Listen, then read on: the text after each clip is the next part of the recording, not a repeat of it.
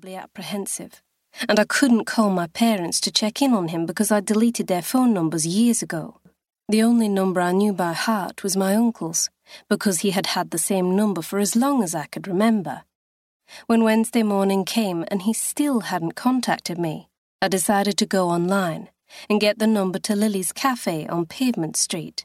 My grandmother owned the business, but she was also on my do not speak to list, just like my parents and siblings, so we weren't close. Not like we used to be before I moved away. That glitch aside, I figured if I had to ring someone to check on my uncle, it would be my nanny. She was stubborn as hell, but she was the only member of my family that could be reasoned with. Scarcely. I didn't have internet in my apartment, which was shocking considering I was a freelance editor, because the signal strength in my area was very poor. I availed myself of the free Wi Fi at the local Starbucks whenever I needed it. I got dressed that Wednesday morning with the intention of heading to Starbucks for the use of said free Wi Fi to contact my nanny. I met my postman on the bottom floor of my apartment complex on my way out, and he handed me a single letter. There were urgent stickers all over it, as well as express delivery stickers for next day delivery. It had been sent the day before. The return address was from my brother, so I immediately ripped it open Reading that god-forsaken letter was the second time in my life that my heart broke into a million pieces. The devastation that dwelt within me was a familiar emotion, but this time it was due to a completely different person. In relation to an entirely diverse situation, once more I was overtaken by the kind of sadness that seeps into your bones, rather than explodes in a cascade of tears.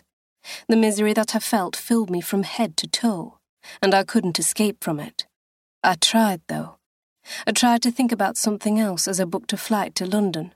I tried to think of something else as I landed in Heathrow Airport and took the Heathrow Express train to Paddington Station.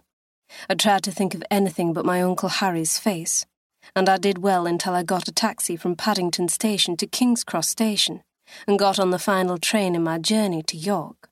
After I stepped foot in coach B, it was the quiet carriage, my Uncle Harry's voice broke through every single thought I fabricated to cover him up. His voice stuck with me, and I found both comfort and sorrow in that. I was pulled from my thoughts when the train came to a sudden stop.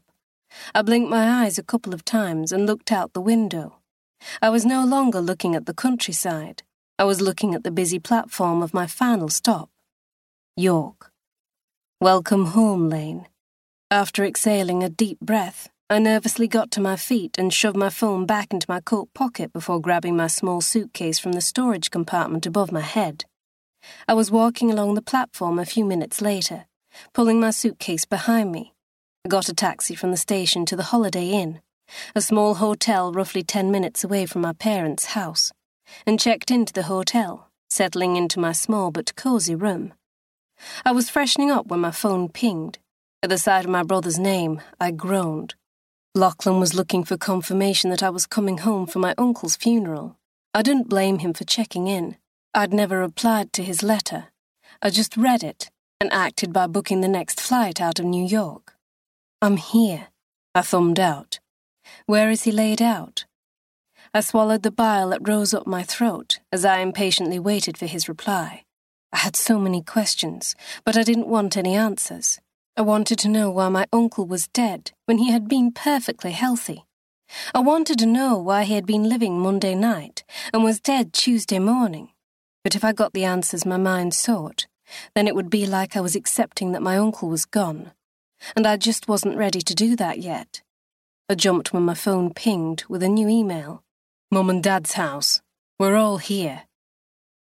A lump formed in my throat.